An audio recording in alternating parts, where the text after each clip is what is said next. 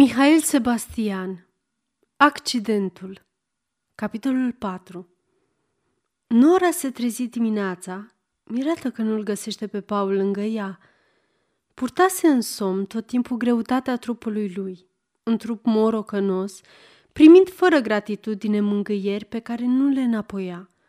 Simțea încă pe sânul stâng mâna lui dreaptă, grea, cu toate degetele deschise, dacă ar fi dat deoparte cuvertura, nu s-ar fi mirat să-i găsească urma imprimată pe sân, ca un tatuaj. Din sala de baie se auzea apa curgând în chiuvetă. Îl strigă pe nume, dar nu primi niciun răspuns. Să fi plecat? Sări din pat, îmbrăcă în grabă un halat pe care îl găsea pe marginea patului, înfiorat de răceala țesutului. Ar trebui să poarte un halat mai gros acum în decembrie.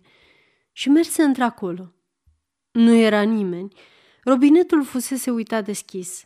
Pe placa de sticlă, sub oglindă, pensula de ras era plină de săpun. Cum s-a grăbit să plece? clătină ea din cap.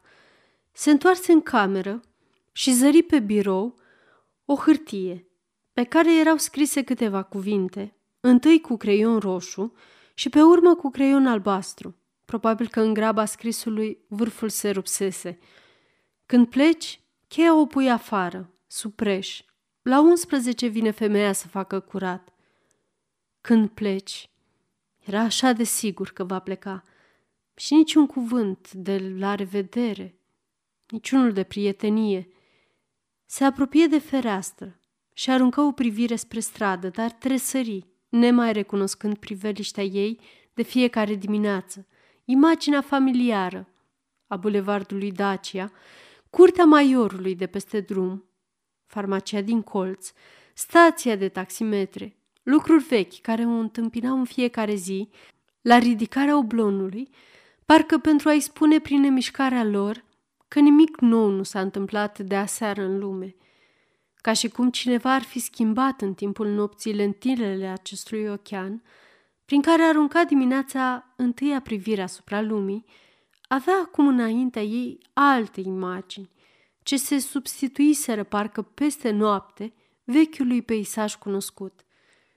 De unde răsărise la distanțe cu care ochii ei nu erau obișnuiți această mică lume necunoscută?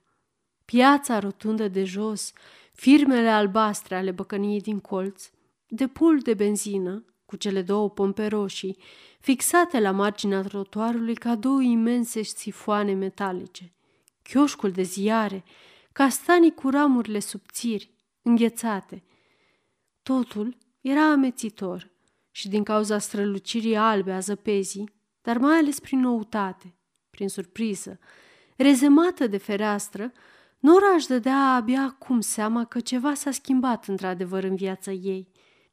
Se gândi că nu-l va găsi jos pe portarul cunoscut, care o saluta în fiecare dimineață când pleca spre școală și nici cutia de scrisori, spre care arunca în trecere din obișnuință o privire fără curiozitate, căci nu aștepta niciodată scrisori și nici nu avea de la cine.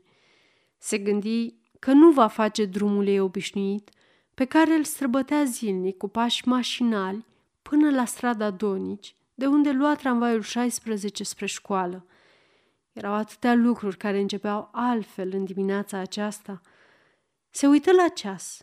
Dacă se grăbea, mai putea ajunge la liceu pentru ora a treia și a patra, ora de franceză cu clasa a opta și a patra B. Își aminti de pasajul din Bossuet, pe care își propusese să-l dicteze fetelor dintre a opta, înainte de a le da vacanță. Dar nu se simțea în stare să plece în halul în care se afla. Era cu neputință să iasă în stradă, îmbrăcată în grabă, cu cordonul prost încheiat, rău pieptănată, mici detalii pe care altcineva nici nu le-ar fi băgat în seamă, dar care ei i-ar fi agravat sentimentul intim de dezordine. Singurul lucru pe care se silise să-l impună ca profesoară elevelor ei fusese o grijă meticuloasă, aproape maniacă de îmbrăcăminte. Dintr-un fel de solidaritate feminină cu fetele pe care le privea de pe catedră, le obliga să aibă totdeauna șorțul călcat, gulerul alb. Își spunea că vor avea ce inimă rănită să ascundă mai târziu sub o rochie bine făcută. Se temea de dezordinea morală, care începea de la un ciorap rupt, purtat cu indiferență. Astăzi, mai mult decât altă dată, Nora simțea nevoia să-și controleze cu severitate ținuta. Ridică receptorul și formă numărul școlii. Mai erau câteva minute până la recreația de la ora 10, așa încât nu risca să dea la telefon peste directoare. Într-adevăr, îi răspunse secretara. Nora îi spuse că nu poate veni la școală. O migrenă, o rudă bolnavă și o rugă să aibă grijă de clasele a patra B și a opta ca să fie liniștite. Secretara însă îi aminti că era marți, că a doua zi urma să se ia vacanța de Crăciun, că nici nu era sigur dacă se va mai ține curs și că directoarea va fi furioasă de lipsa ei. O sfătuia ca cel puțin de la ultima oră să nu lipsească. Da, poate că ai dreptate. Voi încerca să viu la ora a patra. Spune fetelor din clasa 8 să fie liniștite. Voi trece în ultima recreație pe la ele să le dau lecția de vacanță. Închise telefonul și rămase absentă lângă el. Lipsea, de la începutul anului, pentru prima oară de la școală și acest lucru îi sporea senzația de neliniște, nu atât din corectitudine, cât pentru că îi tulbura vechi obișnuințe. Se uită la halatul străin pe care îl purta, albastru cu mici buline albe, cu mânecile prea lungi pentru ea, cu reverele răscolite, cu buzunarul mic deasupra sânului stâng. Vedea în același timp clasa opta, unde era așteptată, fetele, în șorțuri negre, așezându-și cu gesturi mărunte cărțile, dicționarele, caietele liniate cu roșu pe margine și aruncând priviri neliniștite spre ușa prin care așteptau să intre dintr-un moment într-altul domnișoara de franceză. I se părea Norei că ea însăși așteaptă cu teamă această apariție și că, între tânăra profesoară, care ar fi trebuit să intre în acel moment în clasă, și această noră trezită în casa unui bărbat străin, erau diferențe de neîntrecut. Ce ar fi putut să-i spună? Cum ar fi putut să explice? Ieri, la această oră, ieri, la această oră, era o tânără femeie liniștită, care se ducea în fiecare dimineață la liceu, dejuna în fiecare zi la o pensiune ieftină de pe strada Câmpineanu, cu figuri de funcționari indiferenți, pierduți în citirea ziarelor de amiază. Avea după masă ore de franceză la un institut particular și se întorcea acasă, aducând în servieta ei mâncarea de seară și uneori un teanc de teze pe care îi plăcea să le citească, fiindcă recunoștea scrisul fiecare eleve, cu întorsăturile obișnuite de frază și greșelile, mereu aceleași de ortografie. Se simțea bine în casa din bulevardul Dacia, în acea cameră albă de la etajul al șaselea, mobilată cu lucruri alese de ea și cumpărate cu răbdare din economie eroice.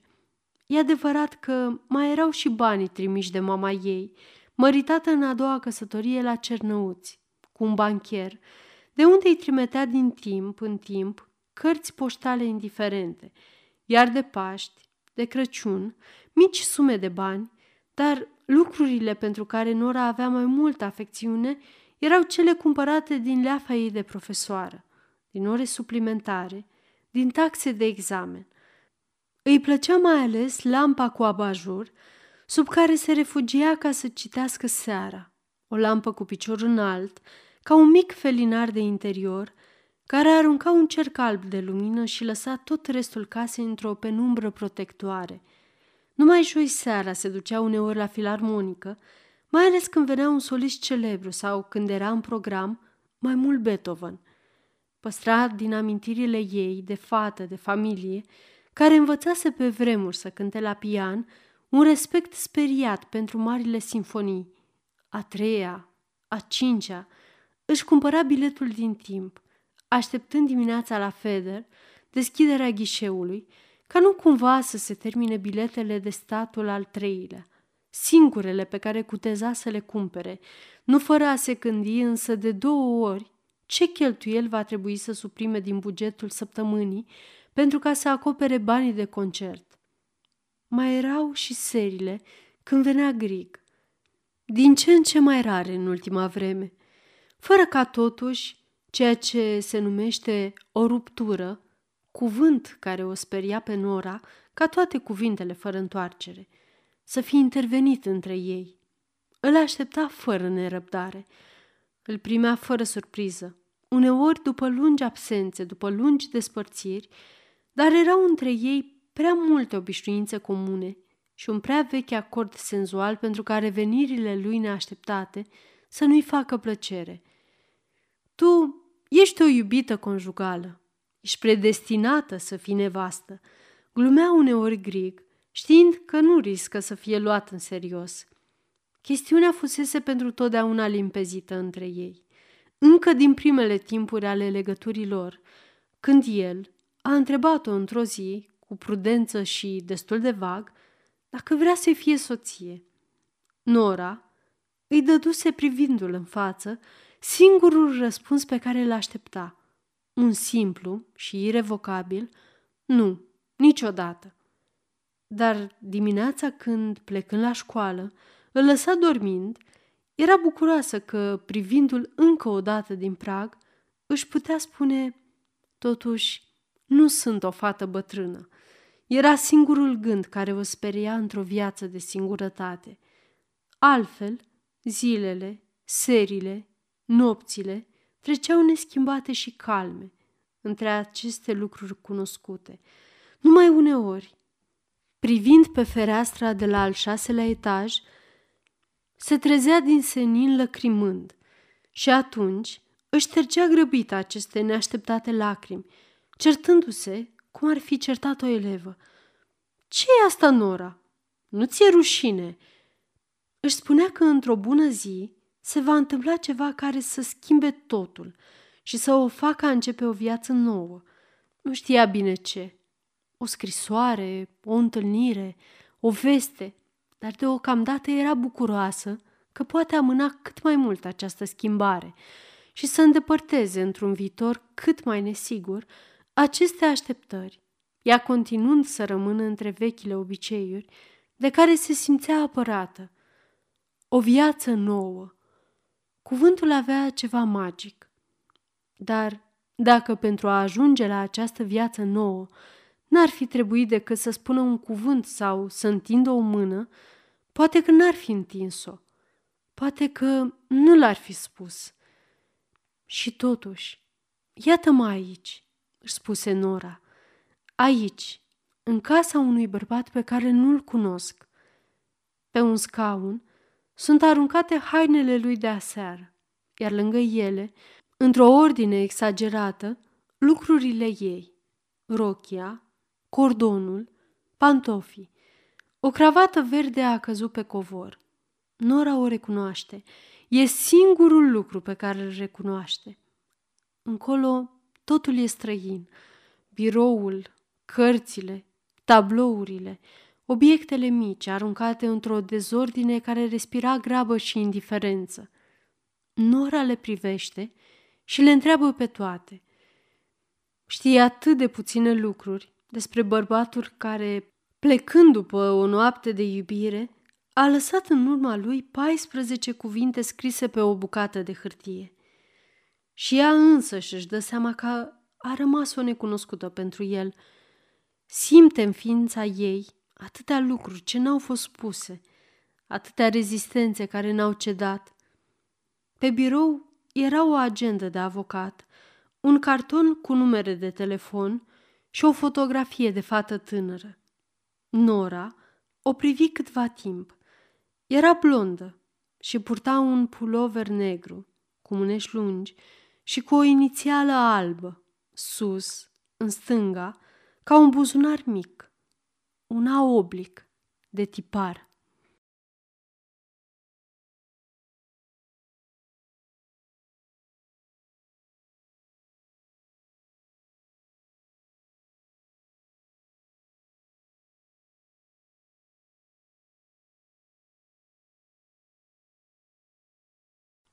Aceasta este o înregistrare Cărțiaudio.eu. Pentru mai multe informații sau dacă dorești să te oferi voluntar, vizitează www.cărțiaudio.eu.